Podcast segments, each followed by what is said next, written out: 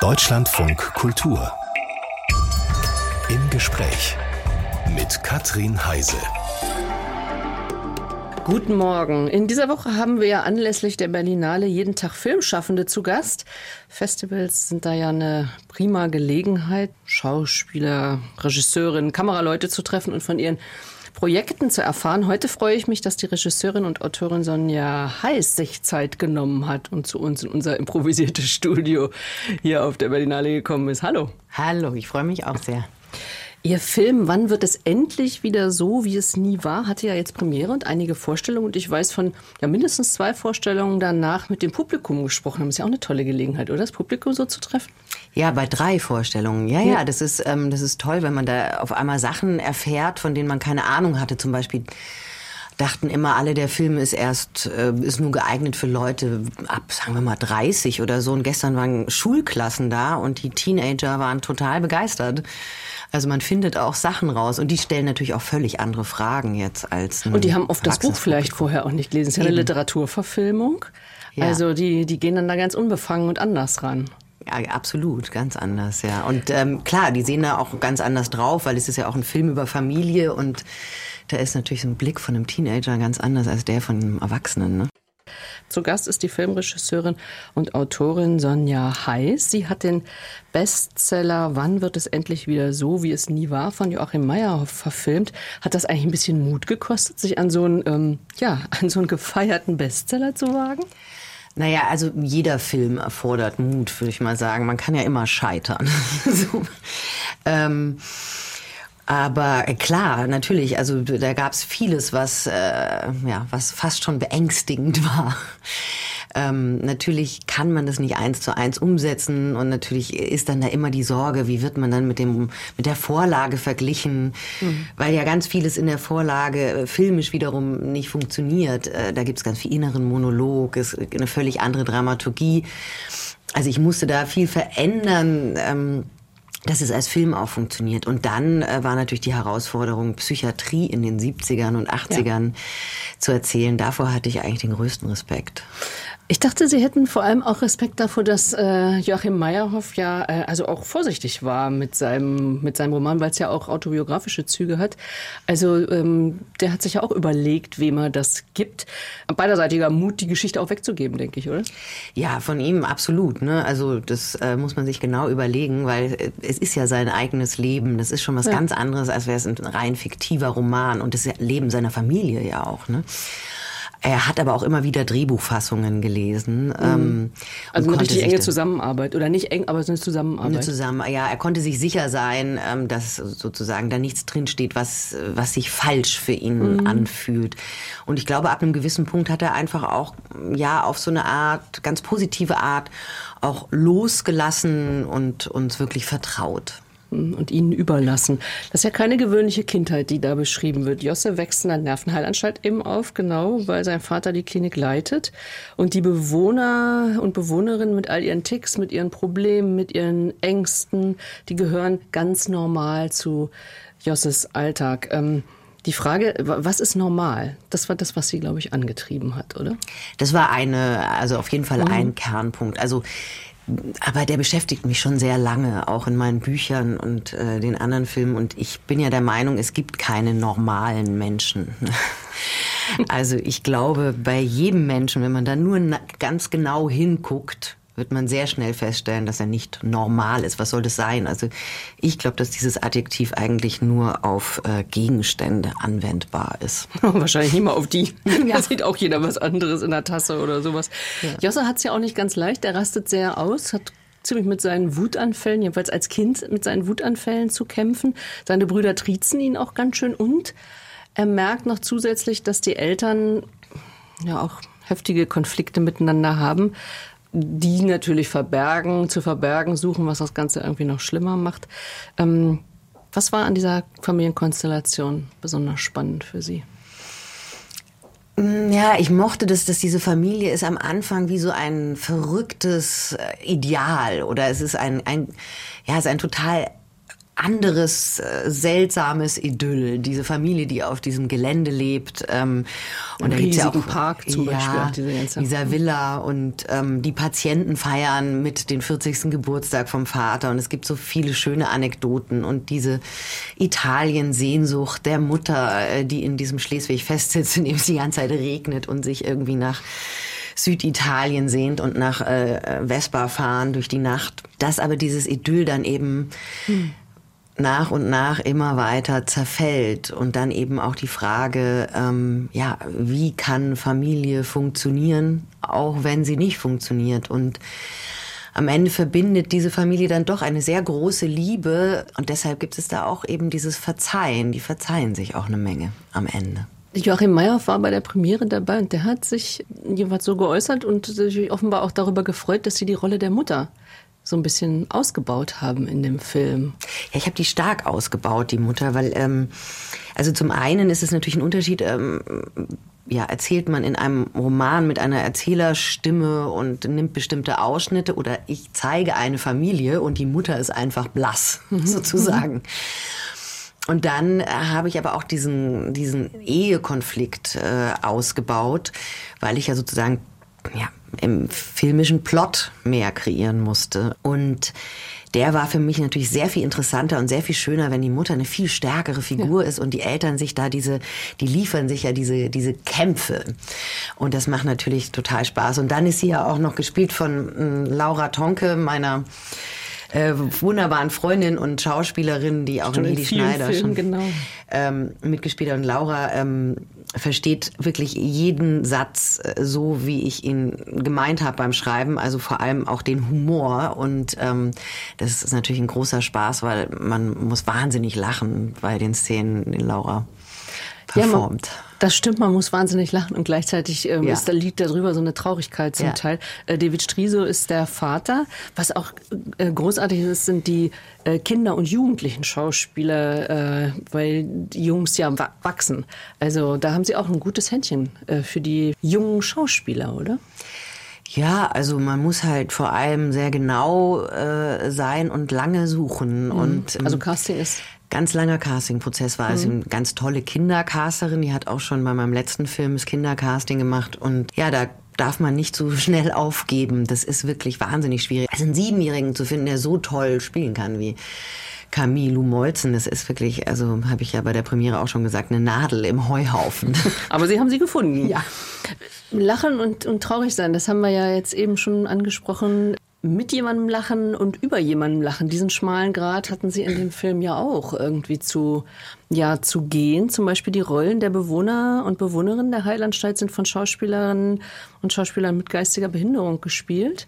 Wie, wie haben Sie da zusammengearbeitet? Wie haben Sie die Szenen gemacht? Die sind eigentlich alle Laien. Also sie machen so ähm, ein bisschen Theater, mhm, ja. ähm, aber eben keine Filmschauspieler. Ähm, ja, da, das ist ganz wichtig. Da, da habe ich viel recherchiert und habe auch, ich war auch in Einrichtungen, äh, habe da Zeit verbracht und im Theaterwerkstätten und so mhm. weiter, um um die halt auch besser kennenzulernen. Und ich, was ich äh, eben gemacht habe, ist, ich habe ihnen nicht einfach so Figuren übergestülpt. Ich habe jetzt nicht einfach nur die Figur im Buch genommen und die jemandem übergestülpt, sondern ich habe auch sozusagen, ich habe in Figuren dann ins Drehbuch geschrieben, die näher an ihnen selbst sind. Ich glaube, ja, ich glaube, dass ich nie in meinen Filmen über irgendwen lache, sondern immer mit, weil ich eine große Liebe zu meinen Figuren habe. Mhm. Und ähm, da habe ich mir auch eigentlich nie Sorgen gemacht.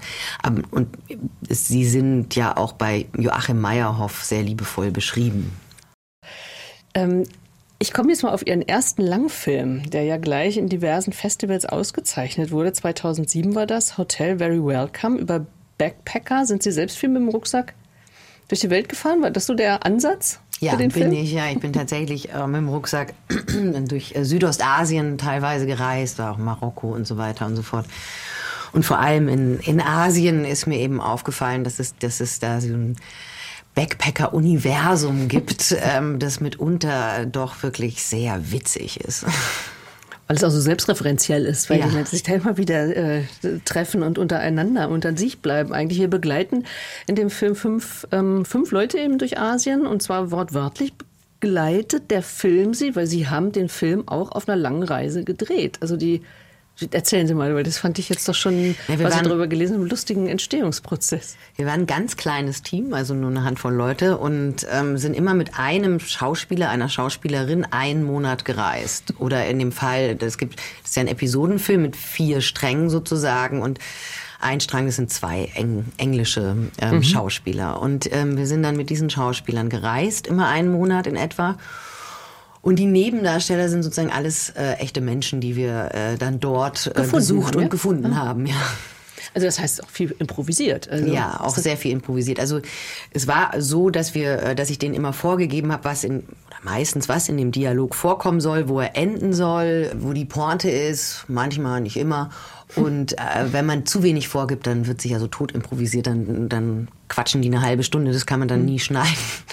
Aber ich konnte den keine Dialoge schreiben, sonst wäre aufgefallen, dass die Schauspielern äh, und das ja. andere ist eine echte Welt. Also es ja. war so ein ganz schmaler Grad an Realismus und Fiktion. Und auch ein unglaubliches Risiko. Ich meine, es war ja Abschlussfilm. Sie sind da ja nicht als, vielleicht geht man auch als gerade da das Risiko ein, oder? Ja, ja, da geht man das Risiko ein. Mhm. Da war ich auch noch ganz schön jung. Das war auch eine wirklich krasse Reise.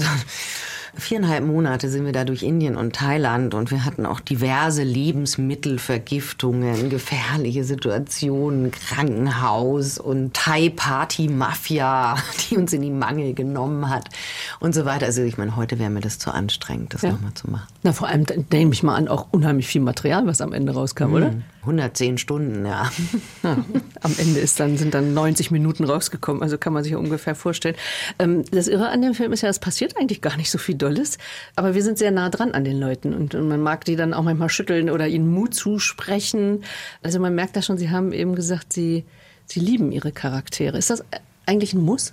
Muss man die Also für mich ist es ein für mich ist es ein Muss. Ich, also ich glaube schon, dass man die mögen muss. Ja, selbst wenn die, selbst wenn die Verbrecher sind oder so, muss man zumindest etwas an ihnen mögen, um, um wirklich gut sie inszenieren zu können oder schreiben zu können. Vor allem bei Humor ist es ein Muss.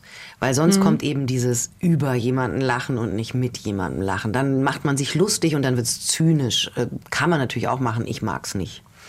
Die Backpacker hätten viele Anlässe gegeben, aber da würde ich gerne auf den anderen Film, den ich, ich glaube, Sie haben Laura Tonka ja erwähnt, also der Film, in dem sie auch damals mitgespielt hat, Hedi Schneider steckt fest. Das ist ja ein Film, ähm, wo auch, wo man auch sehr viel lachen muss und wo man sich dann manchmal auch fast ein bisschen verschluckt, weil, weil so ist eigentlich auch tot traurig. Äh, die Hedi Schneider ist eine junge Mutter, die ein wunderbares äh, Kleinfamilienleben lebt und plötzlich von Panikattacken ähm, ja eigentlich völlig aus dem Leben gerissen wird. Ja, ja, das ist ähm, das Gute da war, dass ich selbst äh, das hinter mir hatte mit den Panikattacken. Und dementsprechend konnte ich einen Film über dieses Thema machen, der Humor hat. Warum musste der denn Humor haben? Weil, äh, weil ich das irgendwie, ich fand das so langweilig, wie immer über diese psychischen Krankheiten erzählt wird, immer auf die gleiche Art und Weise und am besten alles noch in Grau getunkt und düster mhm. und schrecklich und furchtbar. Und hatte auch das Gefühl, damit werden Menschen, die das äh, durchmachen, noch mehr stigmatisiert, noch mehr an den Rand gedrängt. Aber die armen, armen, ähm, Kranken. Und außerdem vom Nachhinein betrachtet, also in dem Moment fand ich es natürlich überhaupt, fand ich gar nichts witzig, als ich selbst eine Krise hatte, aber im Nachhinein betrachtet waren da schon wirklich viele skurrile Situationen. Und nicht nur äh, ich selbst äh, habe mich da manchmal schräg verhalten, sondern vor allem, äh, wie andere Menschen mhm. dann auf einen reagieren. Ja, weil das spielt eine große Rolle in dem Film. Ne? Also die, die Umwelt, es steht auch nicht nur die erkrankte Person im Mittelpunkt, sondern genauso die Familie, wie sie damit umgehen. Die Mutter, ihr äh, Partner, der Kindsvater, stehen ja alle, also dieses, da wird sowieso wenig eigentlich immer drüber berichtet, oder? Ja, ja, also das, äh, die Partner werden ja immer total vergessen. Und ähm, mich hat mich hat es so interessiert diese Frage, was passiert eigentlich mit einer Liebe, wenn einer plötzlich ein anderer Mensch ist? Weil diese mhm. Hedi Schneider ist ja am Anfang total lustig und extrovertiert und offen. Und dann wird sie von dieser Panik heimgesucht und wenn man ganz viel Panik hat, dann wird man auch depressiv und traut sich nicht mehr vor die Tür und ist ein komplett anderer Mensch eigentlich. Und das ist natürlich eine Wahnsinnsbelastung auch für den Mann, der ja dann auch noch dem Kind irgendwie auch erklären muss, was mit dieser Mutter los ist, die dann zum Beispiel völlig zugeknallt auf Tavor ihm einen Hasen kauft. Naja, Sie sagen, Sie haben das selber durchgemacht. Ja. Ja, das, ähm, ich hatte zweimal so eine, so eine äh, Krise, in der ich heftige ja, Angststörungen, generalisierte Angststörungen, Panikattacken hatte und ähm, habe das dann bewältigt mit Medikamenten und äh, Psychotherapie. Hatten Sie sich irgendwann vorgenommen, darüber zu, das zum Thema zu machen? Also, weil ist es darüber sprechen für Sie gleichzeitig auch Hilfe, Eigenhilfe gewesen oder vor allem auch so eine Art, Mission ist jetzt ein zu großes Wort, aber. Nee, Eigenhilfe eigentlich nicht. Eher, das ist ja schon eine Weile her, hier hm. die Schneider. Da gab es eben noch nicht das Buch von Kurt Krömer zum Beispiel und mhm. so weiter. Es war mir wichtig, das zu kommunizieren, zu sagen, schaut her, ähm, ich hatte das und ich habe jetzt einen Film gemacht, ich stehe im Leben, ich bin ganz normaler Mensch, ich bin nicht irre sozusagen, ähm, weil zu der Zeit wurde es noch viel mehr stigmatisiert. Und die Leute haben gesagt, oh Gott, wenn jemand psychisch krank ist, dann ist der ja auch erledigt sozusagen. Mhm. Also Sie haben auch das Gefühl, es hat sich was geändert. Es hat sich was geändert, absolut, total. Und auch, äh, man spricht ja jetzt auch viel offener über seine Therapien und so weiter und so fort. Auch das war ja, äh, das war ja vor wann, habe ich den Film denn gemacht? 2007? Nee, das. Zwei, nee, 2017. 17. Auch da war, 2017 äh, hat man auch noch nicht so, so mhm. offen darüber gesprochen. Ich gehe jetzt, ich habe jetzt Therapie zum Beispiel. Da habe ich die Menschen noch oft erschreckt, auch wenn ich das gesagt habe. Ja. Ich muss jetzt zur Psychoanalyse. Dann hat man so gemerkt, wie die so einen geschockt ansahen. Mhm. Und nicht wussten, wie sie reagieren sollen. Ist ja eigentlich eine gute Nachricht, dass sich da etwas verändert hat. Ich weiß es zumindest in Großstädten natürlich. Mhm. Ich glaube, es ist natürlich noch mal was anderes irgendwie äh, auf dem Land und so. Ne? Sagt hier im Gespräch im Deutschlandfunk Kultur die Regisseurin Sonja Heiß. Schon ihr Abschlussfilm, der Abschlussfilm für die Münchner Filmhochschule, Hotel Very Welcome, haben wir ja eben drüber gesprochen, hat im 2007 Auszeichnungen und Einladungen für andere Festivals eingebracht. Da kann ich mir vorstellen, dass dir eigentlich die Latte dann ziemlich hoch hängt für den nächsten Film, oder? Also ich da habe so gedacht, da ist da Stolz und Druck gleichzeitig irgendwie zu spüren. Ach, ähm, die, die hängt ja immer hoch. Also ich bin jetzt nicht Ehrgeiz zerfressen, aber äh, so ein Film, das ist ja auch, nachdem ich die alle selbst auch geschrieben habe und so, mhm. sind äh, brauche ich halt Jahre, um so ein Ding zu machen. Und je länger ich dran arbeite, desto höher steigt sozusagen die Latte. Weil man ja Jahre seines Lebens investiert. Ja, gut, das ist der eigene Druck, ne? Und von der Außenwelt Gut, da sind dann ja die Meriten für den Erstling oder dann, ne? Also da, das macht es eher leichter? Ja, ja ich glaub, das macht es leichter natürlich. Also je mehr Erfolg man hat, desto mehr Geld kriegt man dann für, die, mhm. für den nächsten Film und ähm, mehr Aufmerksamkeit, wenn der Film rauskommt. Das auf jeden Fall. Und Ansonsten bin ich eigentlich ein Mensch, der sich gar nicht so viel Gedanken darüber macht, was andere Leute denken. Also bei Kritiken bin ich empfindlich. Also da ist es auch wirklich so, wenn ich zehn tolle lese und dann ist eine schlecht, dann kriege ich ganz schlechte Laune wegen der einen und vergesse die zehn tollen. Der hat ähm, den Film oder die hat den Film halt nicht verstanden. Ja. Aber an sich bin ich eher so, dass ich nicht so viel darüber nachdenke. Mhm. Sie haben Dokumentarfilm studiert, aber eigentlich nie einen richtig reinen Dokumentarfilm gemacht oder habe ich da was verpasst? Äh, ja, tatsächlich, stimmt. Ähm, so eine Mischform habe ich gemacht. Aber das ist ganz komisch damals gewesen. Auf der Münchner Filmhochschule bekam man für den ersten Kurzfilm vier Rollen Schwarz-Weiß-Material, 16 Millimeter. Das sind 40 Minuten.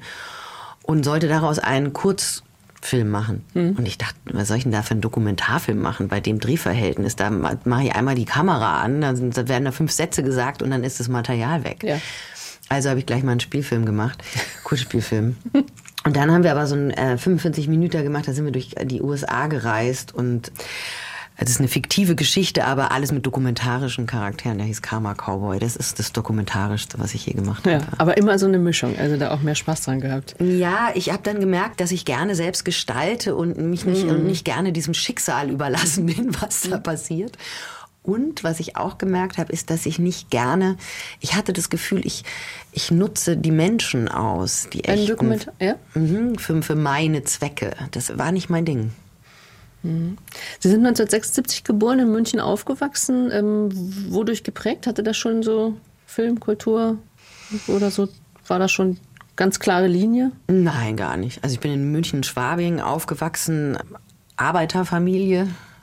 Und ich wusste überhaupt nicht, was ich machen soll nach dem Abitur. Und dann habe ich ein Praktikum bei einer Werbefilmproduktion gemacht, weil mir irgendwer gesagt hat, ich kann da ein Praktikum machen. so. Also hätte auch alles anders sein können. Es hätte auch alles anders kommen können. Ich hatte mich damals äh, dann äh, parallel für ein Journalismusstudium beworben. Mhm. Aber ich hatte ein zu schlechtes Abitur. Deswegen bin ich Regisseurin geworden. So können die Wege ja. eben, ne? Also, ja. Oder der Zufall dann ja doch vielleicht äh, sich ganz gut auswirken.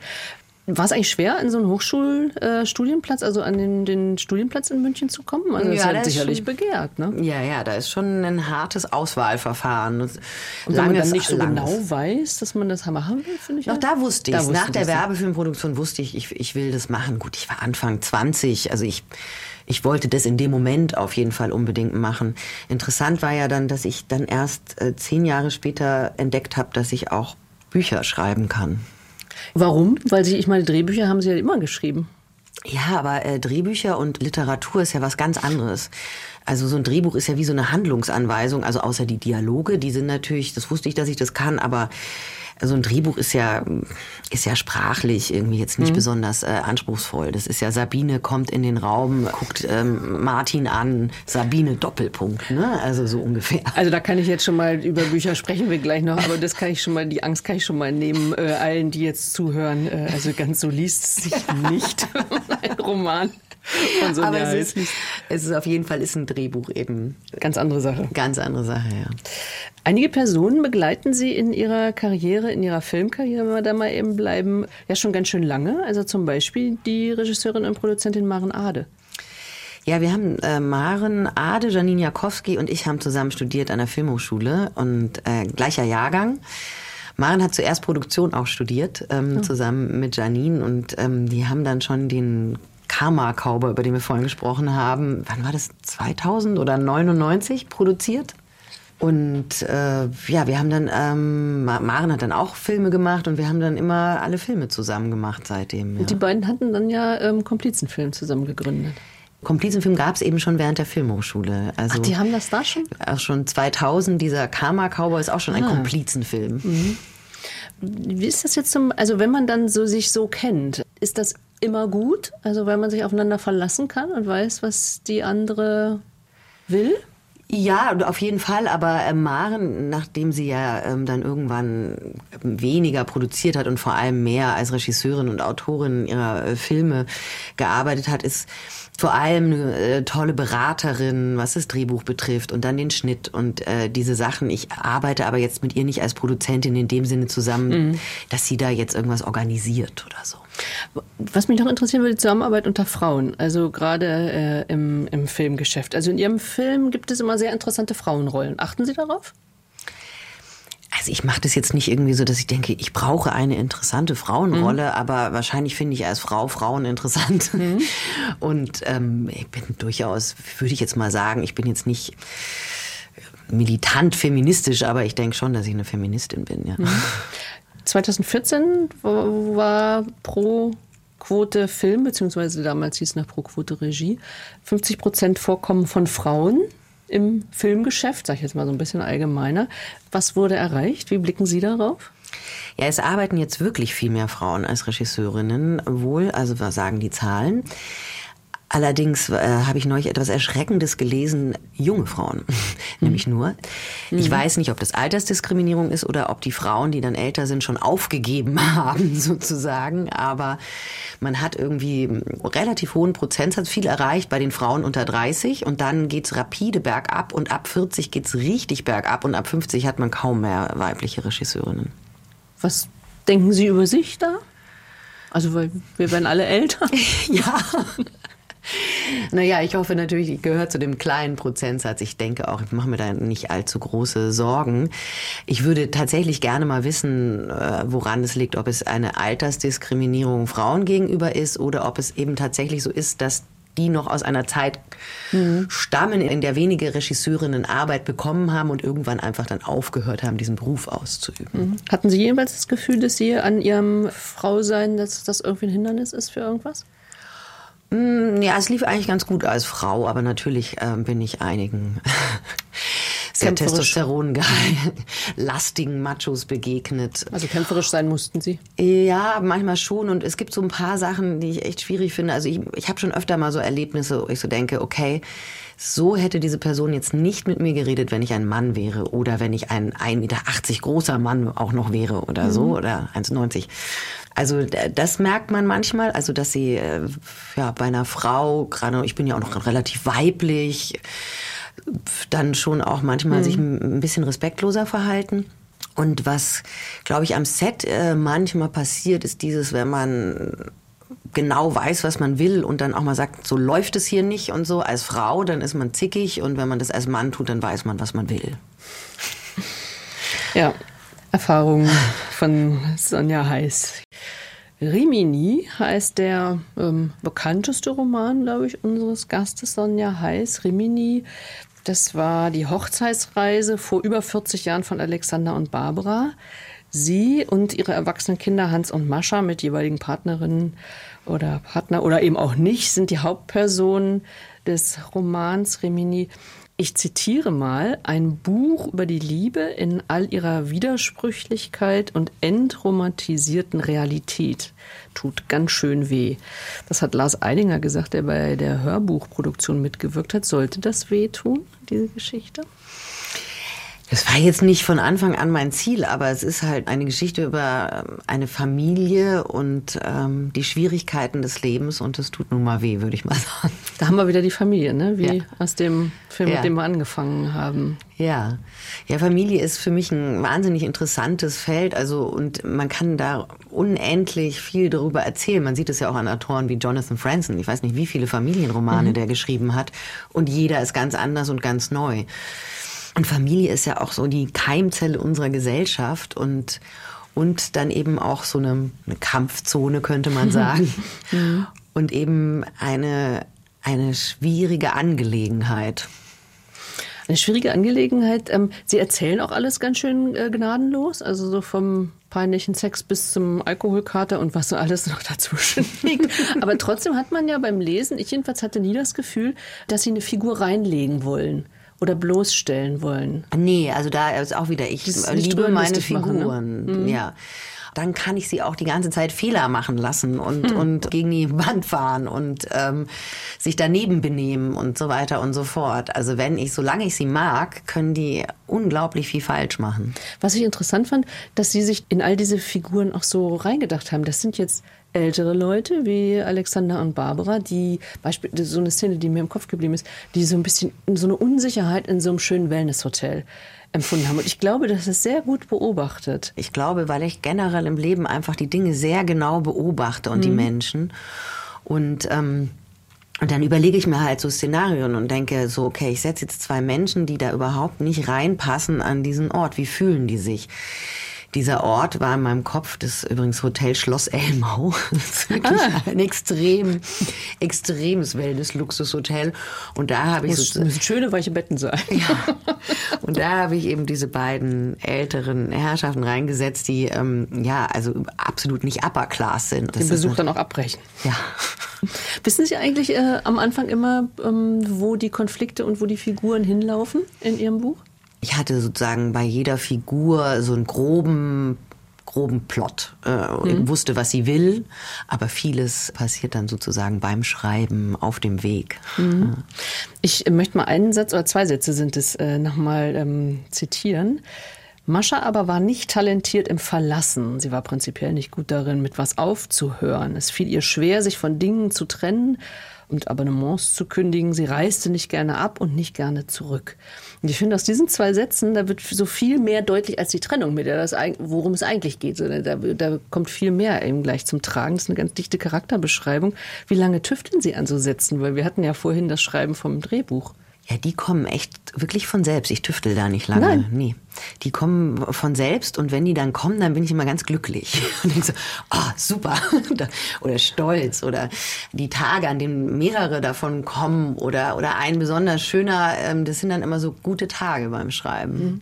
Weil ich wollte nämlich wissen, ob Sie so eine langsame Schreiberin sind oder so eine eruptive, die sich hinsetzt und dann werden die Seiten darunter getippt, nehme ich mal an. Ich schreibe schon relativ viel am Stück. Mhm. So, ich habe so, ich, ich schreibe so anfallartig. Ja, also ja, tatsächlich. Also, tatsächlich. Und dann überarbeite ich natürlich äh, länger. Aber eben diese guten Sätze, da ist es oft dann wirklich nur ein Adjektiv, was ich nochmal überarbeite oder ein und, das ich weglasse mhm. oder ein aber, das ich durch doch ersetze oder so. Aber die entstehen jetzt nicht durch langes Nachdenken. Der Unterschied zwischen der Arbeit am Filmset und der Arbeit am Schreibtisch, also der ist ja wahrscheinlich mehr als nur dieses Alleine sein. Also das ist schon ein extremer Unterschied. Also wenn ich lange schreibe, also ich habe ja den Roman geschrieben und dann das Drehbuch.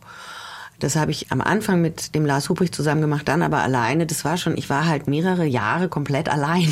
Ich mhm. fand es dann irgendwann auch ein bisschen einsam. Ich habe mir dann so gewünscht, ich gehe mal zur Arbeit und treffe ja. da jemanden. Mhm. So. Und dann ist es aber so extrem. Dann dreht man einen Film, auf einmal sind da 60 Leute. Man denkt sich, ja, so viele hätten es jetzt auch nicht gleich sein müssen. So. LKWs und was weiß ich alles. Ne? Das ist ein Unterschied, aber natürlich ist ein, äh, ist ein riesiger Unterschied. Kreiere ich etwas, also beim Schreiben denke ich da mir etwas aus, äh, ganz alleine oder arbeite ich jetzt zum Beispiel mit Schauspielern. Das macht mir auch sehr viel Spaß. Die ja dann auch ihr es noch dazugeben. Ne? Ja, genau. Mhm. Und die erwecken ja dann diese Figuren zum Leben. Das äh, macht natürlich auch riesigen Spaß. Sie schreiben ähm, momentan auf Lanzarote. Habe ich. Ich Haben war Sie? neulich zwei Wochen da. Ja. Ach, zwei Wochen waren Sie noch. Ich wollte mich gerade fragen, Schön ob das Ihr wär's. zweites Zuhause wäre, wo Sie immer schreiben gehen. Nee. Nö, ich, ähm, ich fahre öfter mal irgendwo hin zum Schreiben, wo es warm und schön ist. Weg zu sein zum Schreiben, gerade wenn ich ein Buch anfange oder in so wichtigen Phasen, hilft mir sehr. Reisen hat ja sowas. Da fühlt man sich ja manchmal selbst, als wäre man eine Romanfigur. Ne? Das, ähm, das nimmt einen so raus aus dieser Realität des Alltags. Und das macht mich sehr viel kreativer. Ihre Realität des Alltags stelle ich mir auch nicht ganz unanstrengend vor. Sie sind auch selber getrennt und Ihr Kind lebt mal bei Ihnen, mal beim Vater. Ist das eigentlich, also so, weil wir über Familie ja viel geredet haben. Ja, mittlerweile bin ich auch äh, verheiratet. Ach, tatsächlich. also wieder ganz anders. Letzten Juni habe ich geheiratet mit 45. Zum ersten Mal in meinem Leben. Ähm, ach nee, das ist nicht so anstrengend. Wir verstehen uns sehr gut, der Vater meiner Tochter und ich. Und ähm, er ist Kameramann, das heißt, er ist schon auch relativ viel weg. Also sie war dann schon die, die ist jetzt 14 insgesamt. Viel Sets dabei.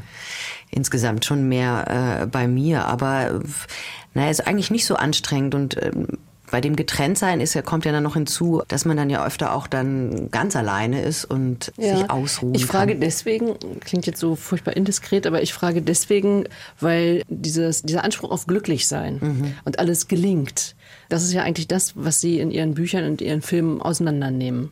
Ja. Und offenbar ja im eigenen Leben auch, dieses Auf und Ab. Ja. Anspruch auf Glücklichsein. Ist das so ein Thema auch? Ja, das ist absolut ein Thema, aber da habe ich äh, sozusagen, da habe ich mich sehr positiv entwickelt. Also früher wollte ich viel glücklicher sein. Und jetzt ähm, habe ich es sozusagen nicht mehr so erzwungen, jetzt bin ich's. Das äh, ist aber auch, Glück ist ja auch kein Dauerzustand, das sind ja Momente. Was ist ein Glück und Zufriedenheit? Also dieser Unterschied da? Sind wir vielleicht, also wir sind jetzt vielleicht zu anspruchsvoll als Gesellschaft auch, oder? Absolut, Alle unsere hier. ja. Also zufrieden auf Dauer ist ja schon mal super. Und dann ab und zu mal glücklich, äh, ich glaube, dann hat man es sehr weit gebracht. Das auf jeden Fall immer wieder Themen in den Filmen und auch in den Büchern.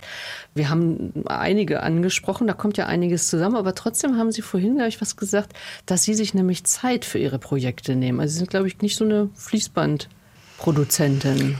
Nee, nee, nee. Also das, ähm, das dauert. Also weil ich bin ja sehr genau und auf so eine Art perfektionistisch könnte man vielleicht Ja. sagen, ähm, mit einer großen Liebe zum Detail. Und das braucht Zeit. Aber da sitzt doch im Nacken auch immer so ein bisschen Druck oder, oder zu, also. ja. Ja klar, und auch finanzieller Druck. Ne? Ja, also genau. Man muss ja auch Geld verdienen. Und man weiß ja auch, Sie wissen ja auch nicht, ob immer das nächste Projekt kommt. Ja, ich habe das ja auch ein bisschen selbst in der Hand, weil ich kann mir das Projekt ja ausdenken sozusagen. Also Das keine Angst vor einer. Flaute. Nicht wirklich, nee. Also doch, es gibt schon so Momente, wenn man gerade mit einem großen Projekt fertig ist, dann hat man also ganz irrationale Panik. Man könnte nie wieder Arbeit haben oder so, was dann immer totaler Nonsens ist. Und dann sagen alle um mich herum, Sonja, jetzt hör doch mal auf mit dem Quatsch. Aber das ist nur eine sehr kurze Phase. Woran sitzen Sie denn jetzt gerade? In mehreren Sachen, eben dem neuen Roman da ähm, habe ich auch schon vor Jahren den Vertrag bei Kiepenheuer unterschrieben. Also auch schon Jahre. mhm. Ja, aber ich habe ja dann den Film mhm. gemacht und äh, glücklich und Joachim Meyerhoff ist ja beim gleichen Verlag, also insofern wussten die, was sie tun. Die wussten die, was ich mache, genau. Und gleichzeitig bin ich noch dabei, äh, zwei Serien zu entwickeln und habe relativ viele Anfragen und muss das jetzt gerade mal sondieren, wie es weitergeht und was ich als nächstes mache, dann filmisch. Gut, also von Flaute kann da keine Rede sein. Sonja Heiß, vielen Dank. Auch vielen Dank. Ihr Film Wann wird's endlich wieder so, wie es nie war, ist ab morgen in den Kinos